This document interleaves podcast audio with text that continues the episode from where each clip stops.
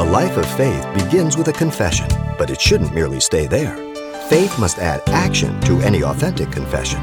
Pastor Xavier Ries of Calvary Chapel, Pasadena discusses the life of faith and its step by step maturation on today's Simple Truths. Maybe you've heard of the man who rolled a wheelbarrow on a tight wire across Niagara Falls.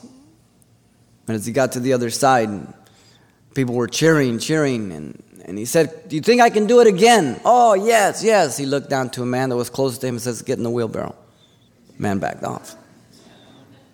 You see, words are cheap. Faith is confident, assured, it acts. Faith is always related to the result of God's objective revelation of truth, by the way, if it's going to be biblical faith.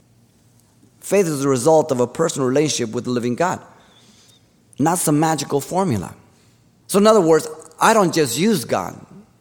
But listen to the prayer of Jesus in, in John 17 17. He says, Sanctify them through thy word. Your word is truth.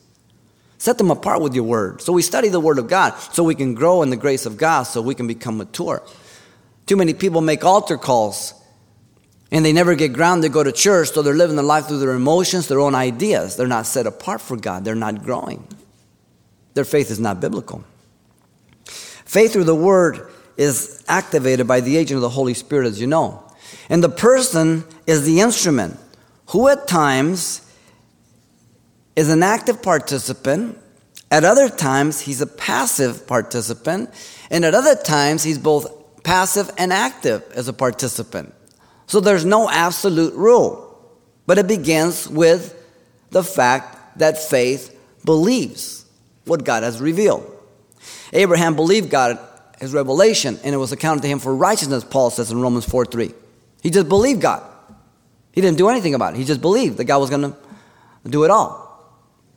And then here in Roman, in uh, Hebrews 11 8, it says, By faith Abraham obeyed when he was called to go out of the place which he would receive as an inheritance. And he went out not knowing where he was going. So now faith takes action, it obeys.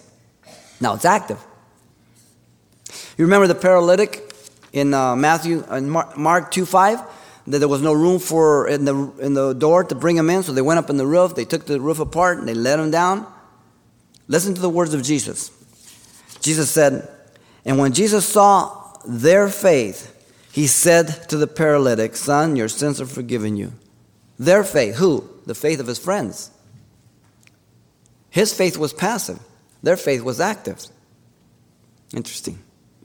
The woman with the issue of blood for 12 years. She says, If only I can touch his garment, I shall be made well. And Jesus turned around, and when he saw her, he said, Be of good cheer, daughter. Your faith has made you well. And the woman was made well from that hour. Matthew 9 21 and 22. Her faith was active. You've been listening to Simple Truths with Pastor Xavier Ries, a daily devotional of the enriching and precious truths found in God's Word. We appreciate you listening each weekday at this time, but you can hear this program again by following the radio listings link at calvarychapelpasadena.com. For more on the other ministries at Calvary Chapel Pasadena, visit our website. There you'll find information about weekly events, Pastor Xavier's messages, even online booklets in English and Spanish. It's all at calvarychapelpasadena.com. Simple Truths is a radio ministry of Calvary Chapel, Pasadena.